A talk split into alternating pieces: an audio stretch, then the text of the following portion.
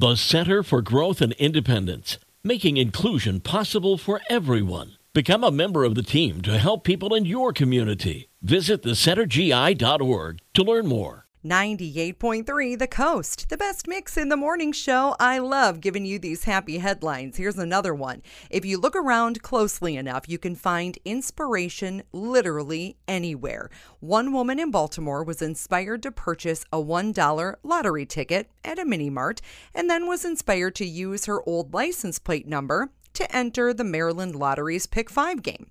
It all worked out for her. She ended up winning a $50,000 lottery prize.